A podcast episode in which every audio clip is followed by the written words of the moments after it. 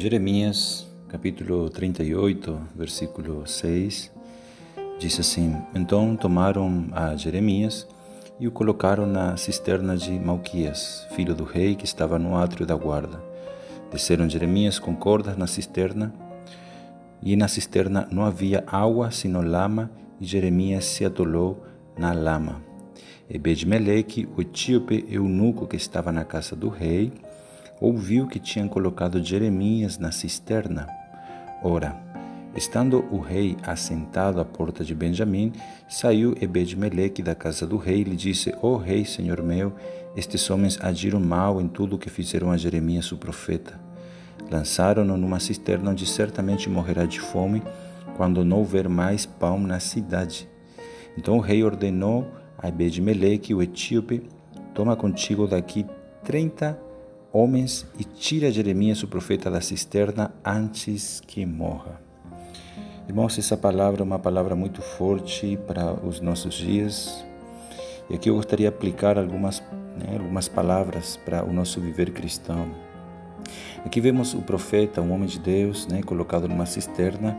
Por quê? Porque o diabo, irmãos, né, ele, ele nos persegue, ele quer nos colocar nessa cova, Jeremias ele estava preso né, numa cisterna, num poço, né, que é um lugar, um poço vazio. Né? Satanás quer nos deixar vazios interiormente. Ele quer nos colocar nessa cova, que é um lugar onde o diabo ele tenta acabar com nossa vida, ele tenta acabar com o nosso ministério. Né? E aí vemos que nesse lugar não havia água, né? que é uma figura do Espírito de Deus, que é uma figura da palavra de Deus, mas apenas havia lama, né? que tipifica a sujeira da terra.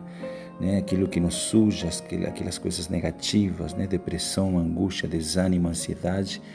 Mas aí, irmãos, nesse momento, de acordo com Lamentações 3:53, Jeremias invocou o nome do Senhor né? Ele invocou o nome do Senhor, dizendo, né, em, Lamentações, capítulo 3, versículo 53, né? eu vou ler essa passagem aqui para vocês.